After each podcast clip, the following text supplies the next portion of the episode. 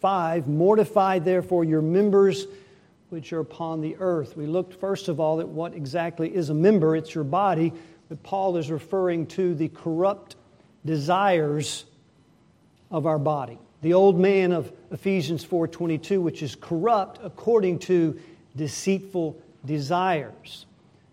So that involves deeds and speech, but God calls on us to get to the core of the problem. It's our deceitful desires, the deceitful desires of the old man that we still struggle against. So we looked at the sins of sensuality that need to be killed. Not only bodily sins, but our thought life. And then we looked at the sin of covetousness, which is really a root sin to all of these sins. It's idolatry because it seeks to replace God and his supremacy with some lesser false God, which we expect to deliver on what God alone can deliver, which is fulfillment, significance, meaning, purpose, and to be satisfied spiritually and in our souls with all that God is for us in Christ Jesus. Now, the two other sins we look to are the sins of sinful anger and the sin of prejudice, being prejudiced. And then we'll look at what Paul says, what God expects of us to identify sins of the heart, our idols, and then how to replace them. What it is that we're replacing when we put off this old man and his tendencies and put on the new man, which is renewed in knowledge after the image of Christ who created him. What would that mean for us? First, the sins of anger. Verse 8, but now ye also put off all these anger, wrath, malice, blasphemy, filthy communication out of your mouth, and lying. Lie not one to another, seeing you have put off the old man with his deeds, and the old man has desires. And so let's look at these sinful tendencies. It's very clear, as many say, we're in a culture war in America. A culture war is a war between social groups who are vying for dominance through pushing forward with an agenda that is rooted in their values, beliefs, and practices. We see that played out politically. We see that played out in socialism and conservatism, in abortion, in free speech, in the sexual revolution, in school curricula, and many other ways. It's said that the culture war always precedes or come before shooting.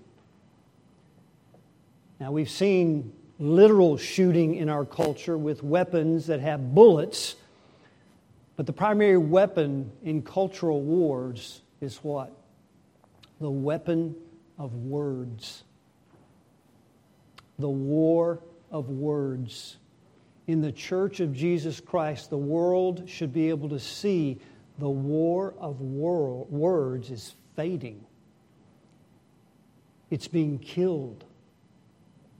We're struggling against words that destroy, that tear down, that belittle, that are not useful, and that are not God honoring. Of course, we have the tendency of the old man to say things that are damaging, that are self serving, that gratify the lust of the old man.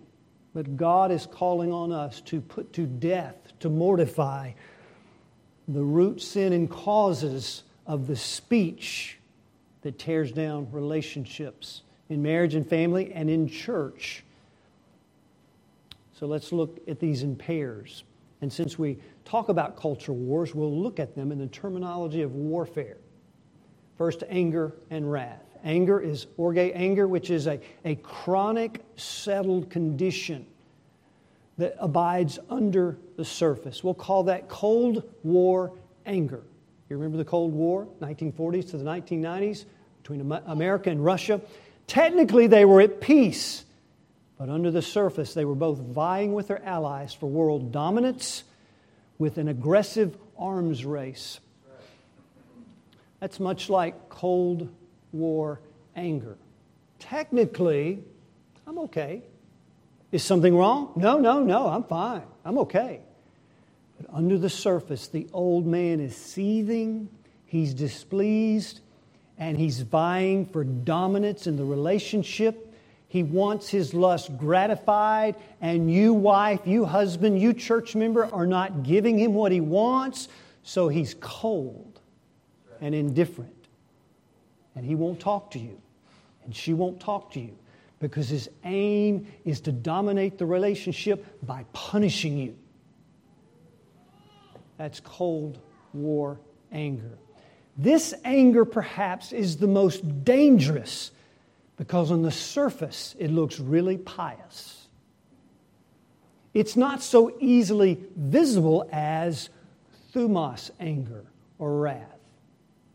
Now, this Greek word means like the pot of water that's starting to boil, everything looks good, the lid is on the top, and then all of a sudden the, the bubbles start flaming up. It shoots up because the heat gets so hot and it boils over, and then you turn the heat down and it's over.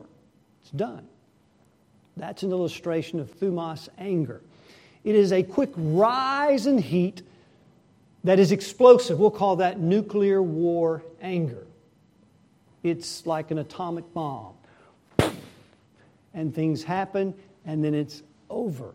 Now, this person usually gets the bad rap in the family, in the church, because everybody can see that's wrong.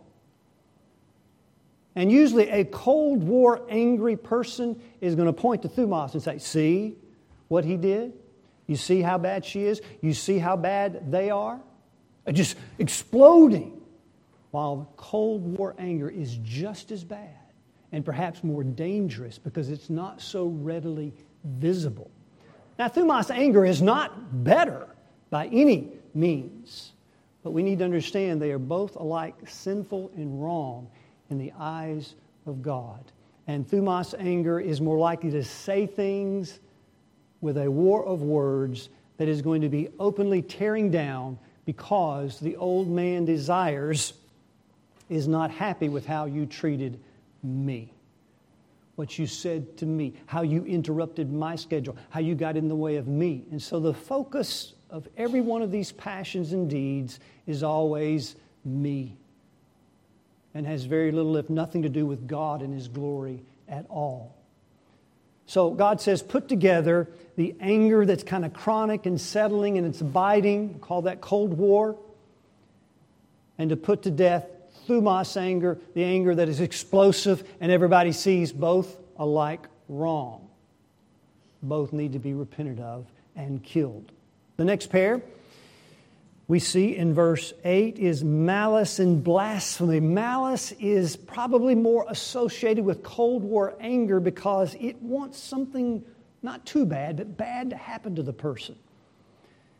We'll call that sniper warfare, where the sniper from a concealed location uses a long range rifle to pick off his opponent with sure accuracy. Malice where you want something. I hope he preaches a bad sermon. I just hope he falls flat. I'm so angry with him. I hope her butt cake, her, uh, her cake that she made, just sinks because she always makes the cake I want to. So I hope it just falls apart and everybody kind of snickers under their breath. That'll show her malice from the concealed location of the heart that wants to pick off its opponent. Now, what is the favorite weapon of a sniper? Well, in this case, it's not a rifle, it's blasphemy, which means slander, gossip, and speech that is designed to harm someone. That's the favorite weapon of a sniper. From a concealed location where the target doesn't know, you begin to spread things that are not true. It's so deceptive that sometimes we hear things that are not true, that are half truths and half lies that defame someone that we're angry at, that we're malice towards. We don't correct it, we sort of let it hang there because we know that that half truth is going to bring ill repute against the person that we're malice toward. So rather than correct that untruth, we just let it hang. We let it stay there. We say, Well, I didn't say anything bad about them, but you sure didn't correct it either, right? Why? Malice. Paul tells us in Titus 3 the old man was universally, at all times, consumed with malice and envy because of the idols of lust and pleasure. So there's the old man once again. What's his aim? Self gratification. How does he use his relationships? To get self gratification. What happens when the relationship won't comply, whatever the relationship? Malice, envy, hateful, and hating one another. And that hatred in part is what? Blasphemy, slander, gossip. Beloved, the danger of this kind of anger, this kind of malice, is that once the words are said, they never can be recalled. And the impact. You can't go to every person on the internet who got that information and recall it and say, I've sinned. It wasn't true. The impact remains. So we have Cold War, nuclear, we have sniper, and we have blasphemies, misinformation warfare. Now, we get all upset about misinformation, which the people calling for misinformation are misinformed, but then we start using misinformation called slander, gossip, innuendo, half truth, shading the truth, all the ways that we just want a little harm, not too much. Why? Because we're displeased. We're either chronically angry or we blow up and these are the effects. The next pair Paul will give us after malice and blasphemy is filthy communication out of your mouth and lying. Filthy communication, we'll call that chemical warfare. Chemical warfare is using toxic agents in chemicals to destroy. Filthy communication is toxic language. Toxic language. Now, that includes two things. First, it would include obscene, profane language, what we call curse words. The younger generation, the one question that is asked over and over by Christians is what's wrong with cursing? It's so prevalent, it doesn't hurt anybody. Well, Proverbs 8:13 tells us what's wrong with cursing. The fear of the Lord is to hate evil, pride, arrogancy, the evil way, and the froward mouth. Froward means perverted, mouth, lips, speech. When something is perverted, it is altered from its original purpose and original design. When justice is perverted, it is altered from its original purpose or design. When marriage is perverted or sexuality is perverted, there's an altercation from the original design that God gave it to be used for. When speech is perverted, we alter God's gift to humanity, which is speech designed to praise God, worship God, speak truth, encourage, exhort, correct. All the designs of communication that speak redemptively out of Scripture are now altered for old man self serving purposes.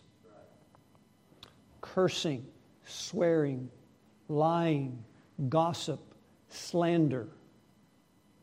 All the speech of the old man that is altering God's good gift to humanity, the ability to communicate. God is the great communicator. He's communicated through His Word, He communicates through creation.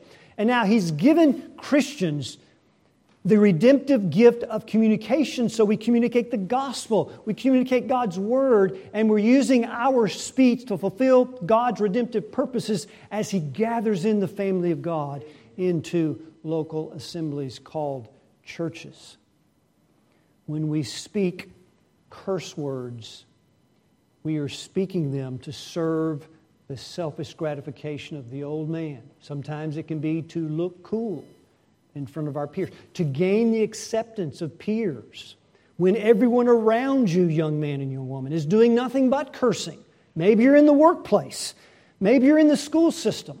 Maybe you're in places where all you hear is cursing, and the temptation and the pressure is to conform so that you would be liked and accepted. Our greatest desire should be that we are accepted of God and we want to please Him with our speech and not please the world, whose language is through the war of words, cursing. I have yet to meet a person who curses as a regular part of their life who's not an angry person. You just mark that down. Typically, and that may not be 100% of the time, most of the time, a person who curses on a regular basis is a very angry person, and they're using their cursing to intimidate or to get people to shape up as they want them to be or to show themselves to be the perception of strength. In all these ways, it's designed to gratify the corrupt desires of the old man, which God says, I want you to put him to death. Mortify your members which are upon the earth. But filthy communication also includes that which is abusive and not helpful, it's not useful. See, the standard for the Christian's speech is not just true or false. Well, I just said what was true. I gave him a piece of my mind. I said what is true. The standard is also was it helpful and loving? Was it damaging and unhelpful and unuseful? And that's a test you can take on your words. Say, I don't cuss. Yeah, I don't have that problem. But are your words the kind of words that are not helpful to your children? Right? They're not helpful to your spouse. They're not helpful to brothers and sisters in Christ. And if they're not, there's only one answer. It's because the members in our body, the old man, wants something out of the relationship which he should be expecting, she should be expecting from God alone meaning, purpose, fulfillment in God alone, which will then shape our speech. No, our speech will not automatically be perfect. But if you're killing filthy communication, that means you're recognizing it when it happens and repenting and replacing that root idol. You know, why did those curse words fly? There's a reason, there's a cause, and you're putting a new man tendency in its place. If that doesn't happen, if you just stop cursing, you know what that means? If you're a thief and you're not stealing today, you know what that means? You're just a thief between jobs until the new man is being renewed in righteousness and all true holiness, Paul would say in Ephesians 4. So, this is chemical warfare, and what goes along with it is lying. Much of our communication, our filthy communication, not just cursing, but what is unuseful, what is sin, is lying lips are an abomination to God. We would call lying lips espionage warfare. That's where, under the pretense of falsehood, the spy, for the sake of country, seeks to protect and to advance country. Here, lying seeks to protect and advance one person, the old man. And so lying is used as a means of protection, as a means to get ahead, rather than what? Trusting in the living God. To protect you, trusting in the living God to advance you in whatever way God seems fit, trusting in Christ, who is your rock, your deliverer, your fortress, your shield, your rescuer, your redeemer. When we, as members of the body of Christ, begin to speak redemptively, we are joining God in His redemptive purposes in the way we speak to one another to build up the body of Christ rather than to tear it down. None of us here would knowingly say, Yes, my, my sole purpose is to work against God's redemptive purpose by tearing as many relationships apart as I can. No one would say that. But yet, so often, if we're not killing these sinful tendencies, then the old man is cultivating them, sometimes in very subtle, manipulative ways. So we're to put away lying, seeing we have put off the old man. See, each of these passions, each of these sins are related to the old man, which is dead. You are dead and your life is hid with Christ in God. So you're killing what is dead because the old man has lost his dominion and his power. And the new man in Christ now has the power to put him to death. So somebody says, Well, I get that about sinful anger, but all anger is not sinful. How would I know? Some anger is righteous because Paul says so. Let's talk about that a minute. Ephesians 4:22. 426 rather. Paul would say this. Be angry, but don't sin. Right? So that right there tells us there's a way you can have displeasure and not sin. Now, if you are angry and you don't sin, that would be right anger or righteous anger, what the scripture calls righteous indignation. This is the kind of anger that God has 24 7. He is angry with the wicked every day. Is he unrighteous? Is that sinful anger? No, but why not? Because everything God does, He has an unswerving commitment to one thing alone His glory. Whenever God acts for the supremacy of His name, He's right. And when He's angry against sin and against wickedness, He's right because sin is against the supremacy of His righteous name. God doesn't look at a book God doesn't look at his Bible and say, I'm angry, am I right? No, he is righteous in whatever he does, so long as what he does in salvation, providence, creation, and in everything, he's doing it for the supremacy of his name. Now, when is your anger right? For the same reason. Now, Scripture guides us to tell us when we're acting for the supremacy of our own gratification and name and whether we're acting angrily for the supremacy of God's name. So, how will we know? When the sun does not go down on your wrath.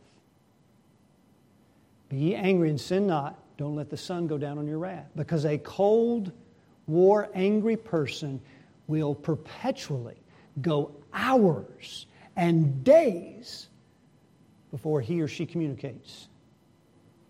Because I'm angry. Why are you so angry? Because of the way she talked to me or the way they acted toward me, you will find in Cold War anger, unrighteous anger, the object is always me. And God will not be found in any of my thoughts. And that's why I'm not going to communicate and be reconciled. Now, these are not all inclusive. You may say, well, Explosive anger doesn't let the sun go down on his wrath, but it's still sinful anger. And we'll see why in just a minute. So, the first test, if you've let the sun go down on your wrath, it's probably unrighteous anger. Now, there are circumstances that may prevent you from being reconciled right away, right? So, God is not saying if you go one day and there was some circumstance that prevented it physically and location wise or some other reason, but it's when the old man is bent on, I'm not going to talk to you. I'm going to punish you. Oh, no, nothing's wrong with me. No, I'm fine. And then all of a sudden, the Cold War angry person turns all the tables against the other person in manipulation and domination. So when the sun goes, doesn't go down upon your wrath, and when you don't give place to the devil, to give place to the devil means we're giving an opportunity, an occasion for the devil to come in our relationships and divide them. All kinds of unrighteous anger does that, right? He divides the relationship, he produces a gap, he divorces people. Not just the human legally kind of divorce, which is unbiblical but the separation kind where relationships are now severed. The devil seeks to put a division in Christian relationships where they let days and days go down upon their wrath and anger because that produces bitterness, and bitterness causes roots, and roots are hard to dig up. That's what he's after. Verse 29 gives us the next test Again, let no corrupt communication proceed out of your mouth, but that which is good. When is my anger unrighteous? When that happens. When filthy communication or communication that's not good. How do we define that? The word good there means useful. If my language is not useful toward the other person, if it has no benefit toward them, then my anger is unrighteous, indicating to be displeased can be right. There is displeasure, there is sin here, there's wrong here, there's injustice. We should be displeased. But if the language then is filthy, cursing, or if it's filthy, not useful, then it's unrighteous anger. Now, wait a minute. That, that's how do I know when it's not useful? When it's not good to the use, the word use there means to the need of edifying. Now we're getting sharper focus as to the kind of language when there's a displeasure over something wrong that then seeks to do what? Edify the person who did the wrong rather than what? Destroy. I'm not talking to you. I'm throwing out obscenities. That's not right. What is righteous anger? Now I'm moving toward that child, toward that person, towards that spouse, towards that church member to build them up. You say, Well, I, I knew it. It's, it just gets all back to, Oh, you're a good person, and I'm going to build you up. No, it ministers grace to the hearers. Ephesians 4:29. Grace. We are ambassadors and ministers of the grace of God to serve grace to the hearers. Now, what kind of grace does your child need? The grace of correction and instruction, and yes, the grace of discipline. if your anger is moving you to yell out things that are destructive or to say, I'm not talking to you, then it's not ministering grace, it's serving the old man. And it's not edifying that person and building them up where into Christ because we're just letting them go on, maybe in a sinful habit. That doesn't mean every time you correct that it's always received. But when peace is ruling your heart, there's a displeasure because this is sin against God.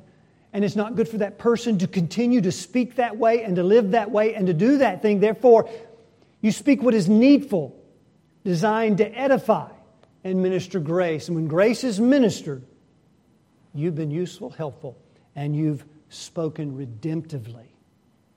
Redemptively. Now, if we could all go around the room and tell about all the times we have spoken unredemptively, we'd be here all day, right? God remembers that we're but dust and He pities us like a father. He's given us the resources of being united to Christ so that we can now move out fighting the battle against the sinful tendencies that we have when we are displeased unrighteously and that unrighteous anger comes out in words that produce wars, severing, grief, heartache, hardship, and tears down relationships. Isn't it a much better word to be upbuilding relationships? And the only way to upbuild in Christ is we need to know our blind spots when we've sinned and to graciously, redemptively speak as ambassadors of Christ. Because it's not about me. Yeah, I may have been harmed. You know, God was over that. Yeah, you may have really hurt me what you said. Do you know God is over that to bring about his redemptive purpose through your addressing the person that draws them back into Christ through faith and repentance? What a glorious picture. This is what the church is to be. And when the world looks in and sees, they ought to see people who, yes, say some wrong things and have conflict, but they see them reconciling and speaking the truth in love and are growing up into Him, even the head, which is Christ, from whom the whole body is edifying one another in love through every joint supplying, being compacted, and every joint and band speaking and ministering. We minister grace. All right, let's. We're going to skip over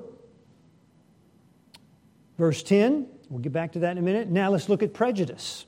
This is the next thing Paul wants us to kill as he leads us into then verse 12 and start putting on the new man.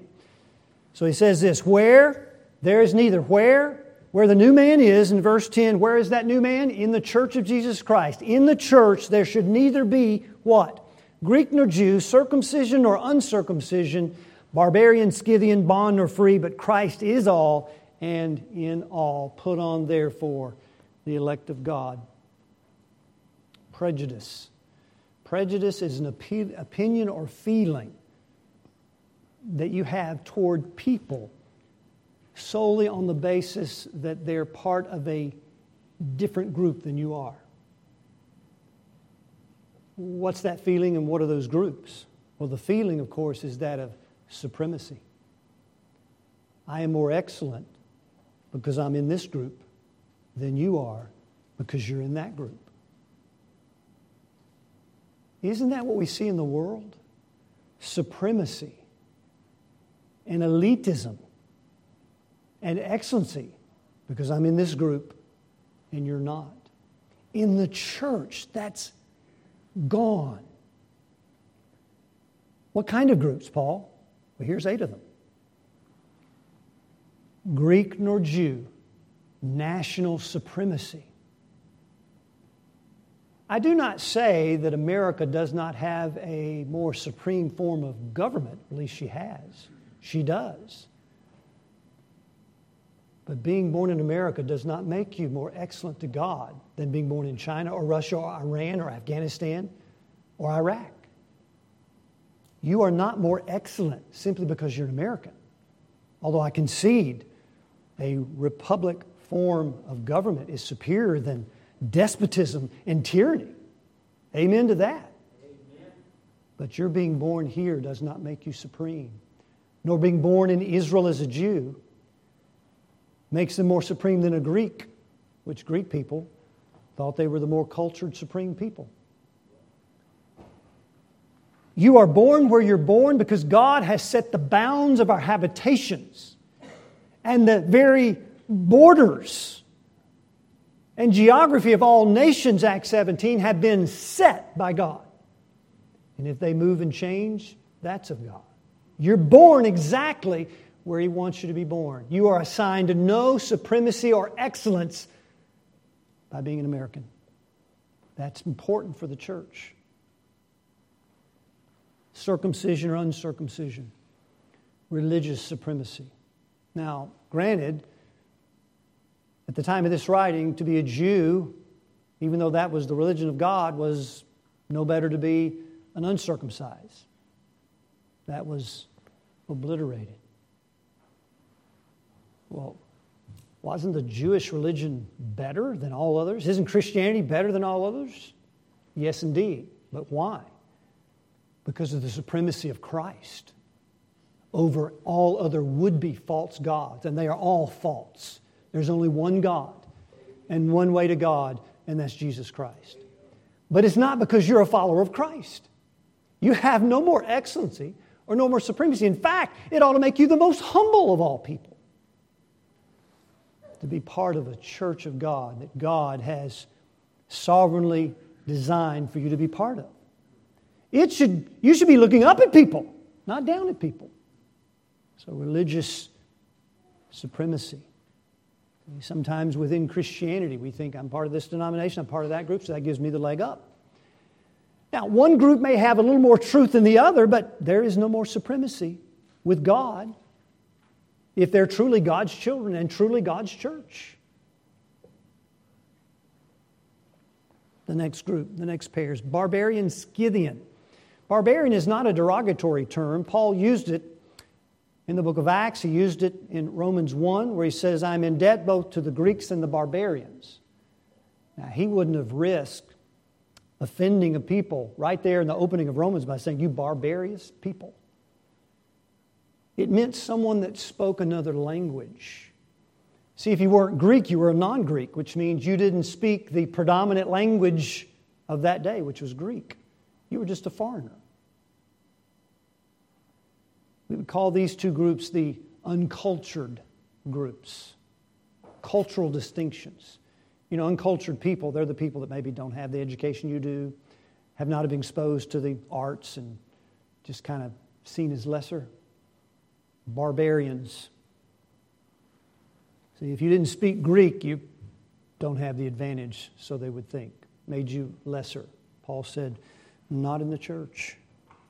Scythian, the nomads to the north of Palestine, up in Russia, these were the aristocrats that were slave owners. Which leads to the next one bond or free.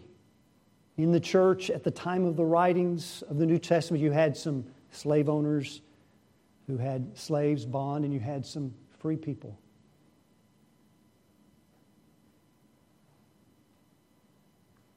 Culture distinctions, not in the church. Bond or free status. I'm a free man. I'm a slave man. I'm a poor man. I'm a rich man. I'm white. I'm black. I'm from this country or that country. Now, these distinctives have not been obliterated to the such that we say, I'm no longer a white man, no longer a black man. I'm no longer American, no longer Russian. Those things are still reality. What has changed? In the church, Christ is all, and Christ in all. So let me give you the dangers of prejudice in the church. Dangers of being prejudiced. First, it's a denial of your identity in Christ. If you seek your identity in being part of a certain nation, you're looking to that identity to give you meaning, purpose, significance, and fulfillment. There's a reason why your six year old daughter says, Daddy, I want to be a princess when I grow up. What she means is if I can be a princess, that will give me meaning, significance, fulfillment. If I can be identified and known as a princess, there's a reason your six year old son says, I want to be Batman. If I can be Batman, pick your hero, I'll have meaning, significance, purpose, fulfillment, which can only come from where? Christ in all. Christ is all.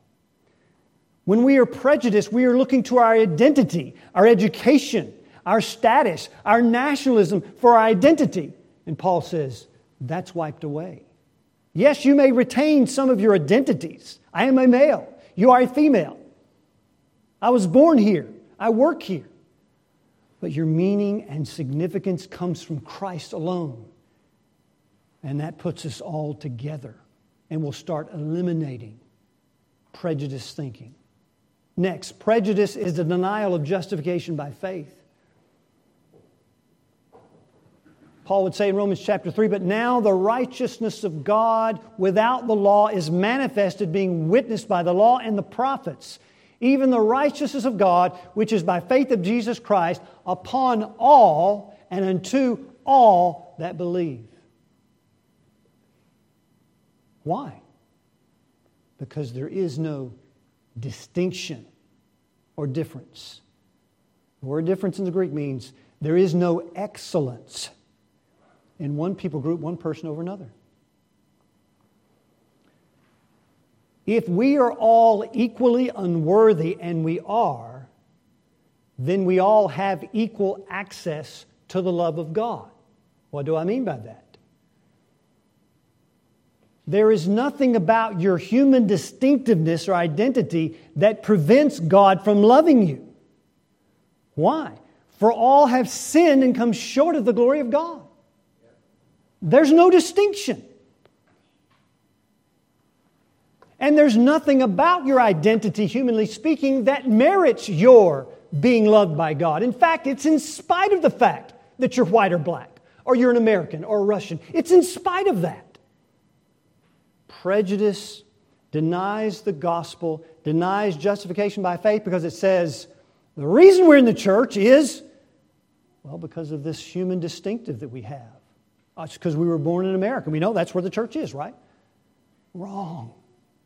Paul rebuked Peter in Galatians 2 because of this very thing. Before the Jews came, the circumcision party, you know, the excellent party, He ate with the Gentiles, which means acceptance and fellowship and brotherhood. But when they came, he separated, he withdrew, fearing the Jews. When Paul confronted him, he said, Peter, you're not fulfilling EEO policy. You're going to get us in trouble with the judgment, you're pre- uh, with the government, you're prejudiced. No, he said, You're not walking in sync with the gospel of justification by faith. He was compelling the Jews to do what? Or the Gentiles to become Jews. His communication was if you want to receive the love of God, you've got to become a Jew. Because we all know Jews are superior to everybody else. And so Paul then goes out into a treatise on justification by faith. Because Peter, in that moment, his prejudice was denying the fact that Jew or Gentile, there's no difference between us. There's nothing that recommends me to the love of God, and there's no barrier that prevents God loving me according to where I live, my status, my culture, my education, my lack of education, my poverty, my wealth, or anything. And so Paul rebukes Peter to his face. Peter's prejudice. It denies the gospel of justification by faith. It denies the purpose of God in the church. What is God doing in the church? What does election mean in predestination? It means God is gathering a family according as He has chosen us in Him before the foundation of the world, that we should be holy and without blame before Him in love, having predestinated us unto the adoption of children. We should never think of election and predestination as individualistic alone. You know why? God doesn't. He never thinks of you as an individual believer chosen by Him as the individual. He always thinks of you as the individual in a family adopted sons and daughters. What is he doing in this family? That in the dispensation of the fullness of times he might gather together in one all things in Christ. He's broken down the middle wall of petition between us because of human distinctions. And now he's gathering in one church, black and white, Chinese and Russian and American, poor and rich, uneducated, educated.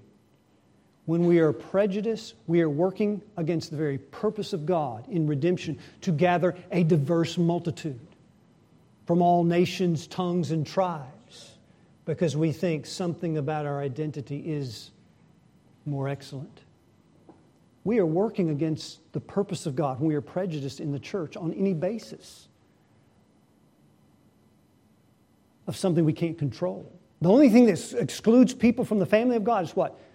Open, unrepentant sin. It's got nothing to do with where you live or your status or the nation you're part of.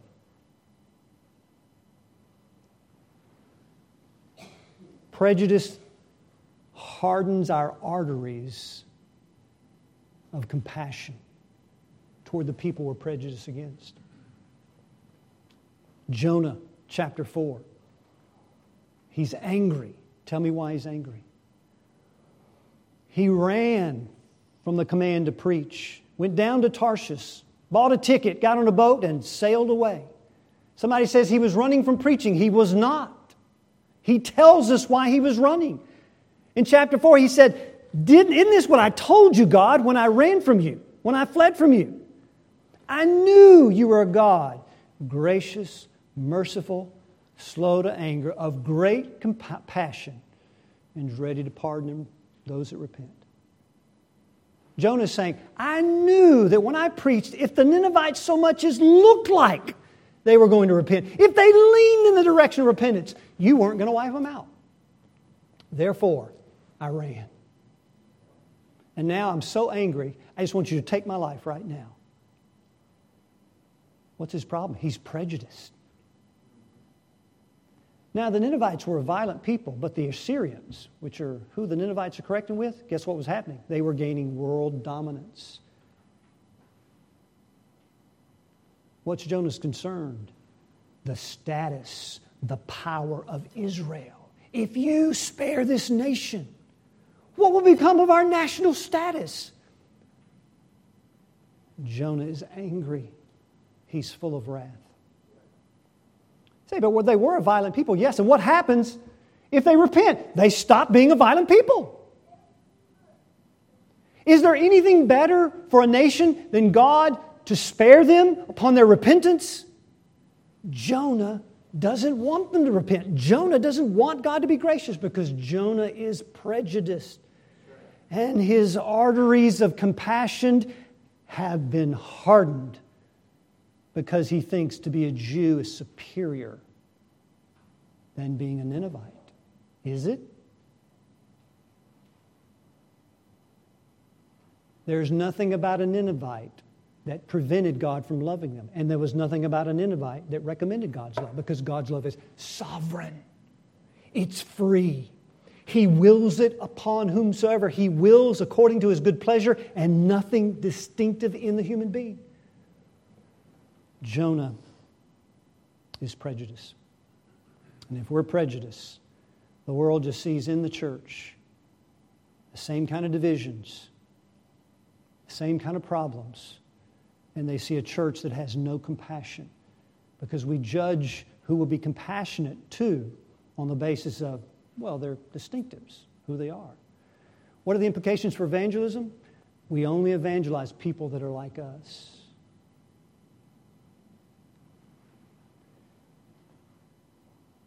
That would be terrible.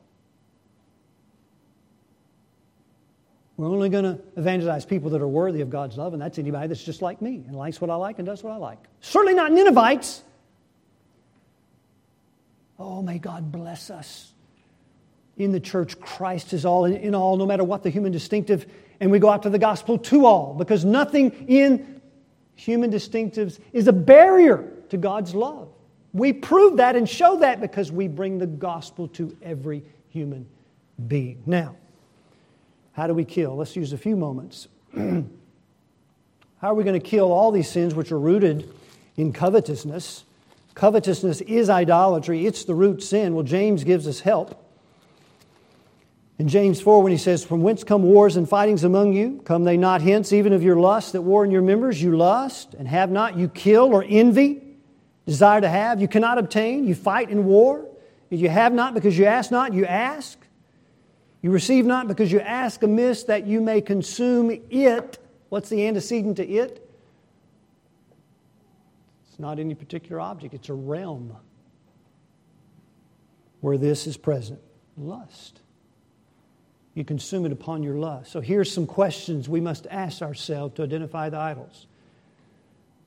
What consumes most of your thoughts when you don't have to think about anything else? You don't have to think about work. You don't have to think about the project. You don't have to think about anything else. What consumes your thoughts, that could be the idol of choice. Because if that idol is going to bring fulfillment to your lust, you're consumed with that idol. You're consumed because that idol must bring me the pleasure that I'm after. That's just an indicator for all of us. What am I most thinking about when I don't have to think about anything else? That could be your idol. Next, what consumes most of your money? An idol requires money, does it not? You've got to protect it, you've got to sustain it, you've got to buy things for it, you've got to, you've got to keep it going. When you are using your money to spend it on things you don't have to spend it on, like taxes and food and it's totally discretionary spending, what most consumes your checkbook, your bank account, or your online spending. That could be your idol. I do not say it is necessarily so, because you have to determine that, and I do too.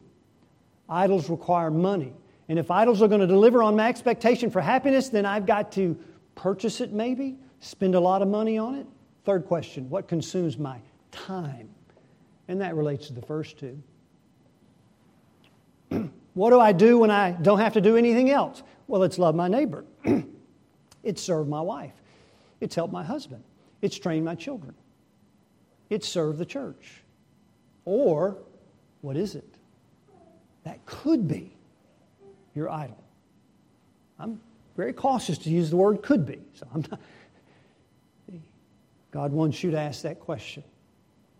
Does God consume any of your time? Does God consume any of your thoughts? And does the kingdom consume money in your life? Any of it? Fourthly, what consumes you with fear or anxiety? Consumes is a key word. None of us can avoid fear or having anxious thoughts or feeling anxious. The Bible makes it clear anxiety and fear is something we have to struggle against. So nobody here says, I never, I'm not afraid of anything. Oh, yes, you are. But what consumes you with fear and anxiety, when you put your finger on that, that could be your idol. Is it failure? Is it not success? Is it not approval? Whatever it is, that could be an idol. And then lastly, what consumes you with frustration, disappointment, or anger? That old man, corrupt desires. What does he want that's causing him to war, fight, be angry, malicious, filthy words, lying? All of those passions and deeds are rooted in my frustrations. I'm disappointed, which can turn into a form of anger. I'm disappointed with you. You didn't give me what I want, so now I'm bitter at you. I'm resentful. I'm upset with you. I'm malicious towards you. Why? You did not become the source of the it that I want to consume on my lust. And God says, You adulterers and adulteresses, know you not that the friendship of the world is enmity with God? And calls on us to what? Repent and fight. But we have to know the idols. So ask those questions. And lastly, what do we do? What do we replace? So to put off the old man means to recognize the idols, but now we're putting on the new man, which was renewed in knowledge after the image of him that created him. Give me just a few moments here. the image of Him that created Him is the image of Christ, the glorious gospel of Jesus Christ, who is the image of God. He's the image of the invisible God. So to put on this new man is not to put on a list of do's and don'ts, it's not to put on rules and regulations, it's to put on Christ. It is to be joined to Christ in such a way it brings forth fruit unto God. So we must see this image in order to be renewed by the image and according to the image. We must know this image. I want you to think what Paul says in Romans 8 13 through 15. He's going to use the language of mortification. I want to tie some, connect some dots here. He would say, For as many as are led by the Spirit of God, they are the sons of God. For if you live after the flesh, you shall die. If you live after the old man, You'll die physically and eternally. But if you through the Spirit do mortify the deeds of the body, you'll live. Colossians 3, mortifications of the members upon earth.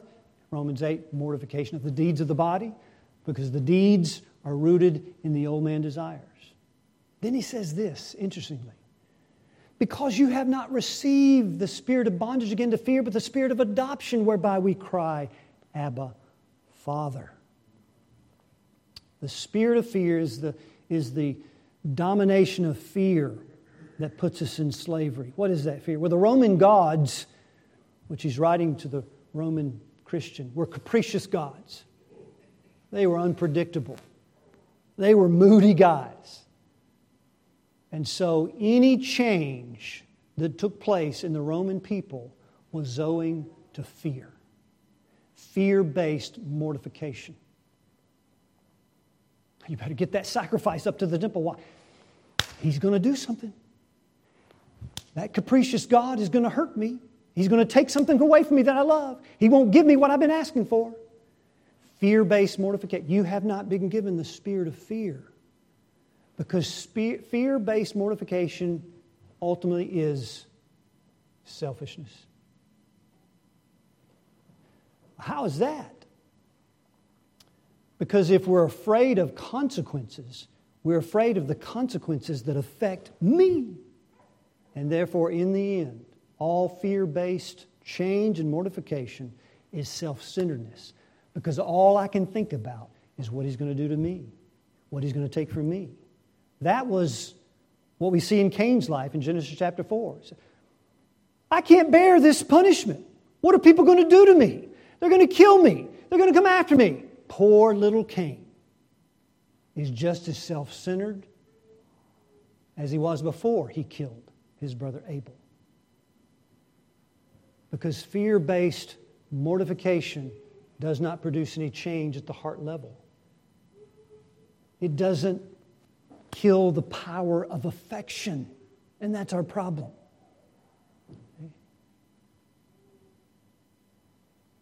We need a love based mortification. We need to see the image of Christ in such a way that it produces a kind of mortification. It's not just trying to avoid consequences. If you do that, you'll just live in such a way that that never happens again. But you've done nothing to kill the old man. What is this image that we look at? You've been given the spirit of adoption. You have no right to be in the family of God. You're a bastard and not a son by nature. You have no right whatsoever. And His love comes and rescues you and brings you into a family to experience His redemptive love that breaks the power of canceled sin because you're delighted with the love of God because you see the great cost of that love was the lamb slain on your behalf. That'll give you the power to hate sin because fear based mortification never causes you to hate it. You just hate the consequences. I don't want that to happen anymore, but you're not hating sin until you see the image of Christ and the love of God in the cross. His love becomes our delight. And it breaks the attractive allurement to old man sin. Take the prodigal son in closing and I am closing. He goes and riotous living, comes himself feeding swine in a field, gets back home. Somebody says, What's going to make the difference this time? How are you going to change this time? I don't want to go back to that again. I was bankrupt. All my friends left me. You ever fed swine? I mean, those things can be pretty unruly. I thought at one time they were going to attack me and take my life. I'll never go back to doing that again. What would you do different? Well, this time I'll put some money aside before I go party. I mean, I'll set a bank account first so I don't bankrupt. And then I'll make sure the friends are, are my friends because they, they like me and not just my money. And I'll do whatever I can, I, I can to avoid consequences. What happened? He doesn't hate sin, he just hates feeding swine. So he does whatever it takes to change his life, all externally, and not go back to feeding swine. I'm just going to be more moderate, more reasonable. When I drink and party, I'm just going to, you know, be even killed. I don't want to go back there. What happens? In my father's house, even the lowly servants have enough bread to spare. I'll go back and say, Father, I'm not worthy to be called thy son. And that's right. Adopted sons have no value. They've all sinned. You have no right to be called a son of God. I'll just say, hey, I think I'll work for you. you can't work for God. That's a belittling of his sufficiency. All world religions are wrong because they think they can work their way to purity, which is an abomination to God. Christ has done the work. You just rest in Him alone, and that's it. So he comes back. The father embraces him, kills a fatted calf, puts a ring on a finger, robe on his back, and Mary makes in the house. Now, what is the power that's going to break canceled sin? It's not the fear of consequences, it's the love of fellowship in the Father's house that breaks the allurement of the sin. It's putting on the new man, seeing the new man, seeing his love, seeing all the facets of Christ that does it. Somebody asked the prodigal son, What's going to keep you from doing it next time? Are you kidding me? It's my Father's love that's so supreme. I hate what I did. I don't want to ever do it again. And I commit to putting it to death. It's love. You've been made a child of God by love.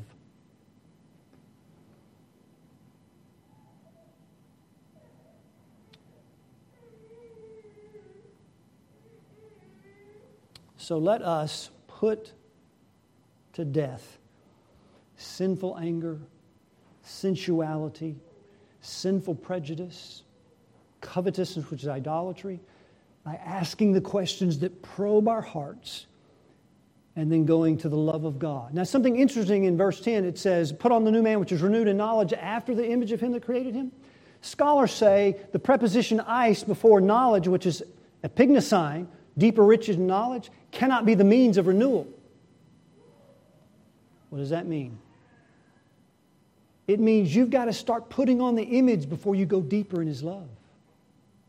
What is the image? Holiness.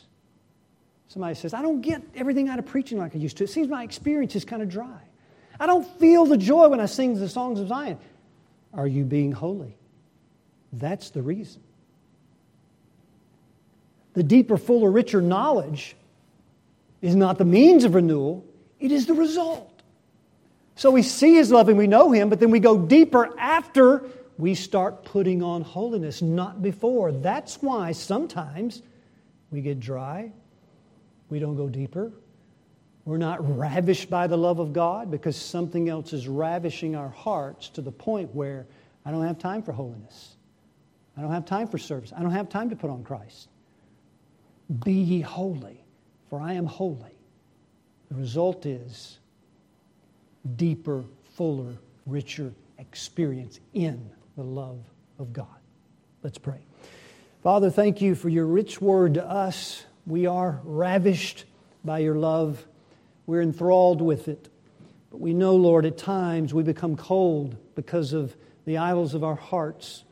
We struggle with sensuality, lustful thoughts. We struggle with sinful anger. We struggle with prejudices still. But Lord, through Christ Jesus and being joined to you, we can put all these sins to death by being renewed in your image, by seeing your love and the cost of your love and delighting in it by the Holy Spirit, and by putting on holiness as the world sees a holy people made holy by the blood of Christ and then pursuing holiness out of the great love wherewith you loved us. Lord, make that to be a greater reality in our hearts and lives today, tomorrow, throughout this next week. And may you be glorified as we trust the world would see a crucified band of soldiers who have nothing in common, who before hated each other, who before were greatly prejudiced, but now in Christ, He is all and in all to the glory of God the Father. In Christ's name we pray.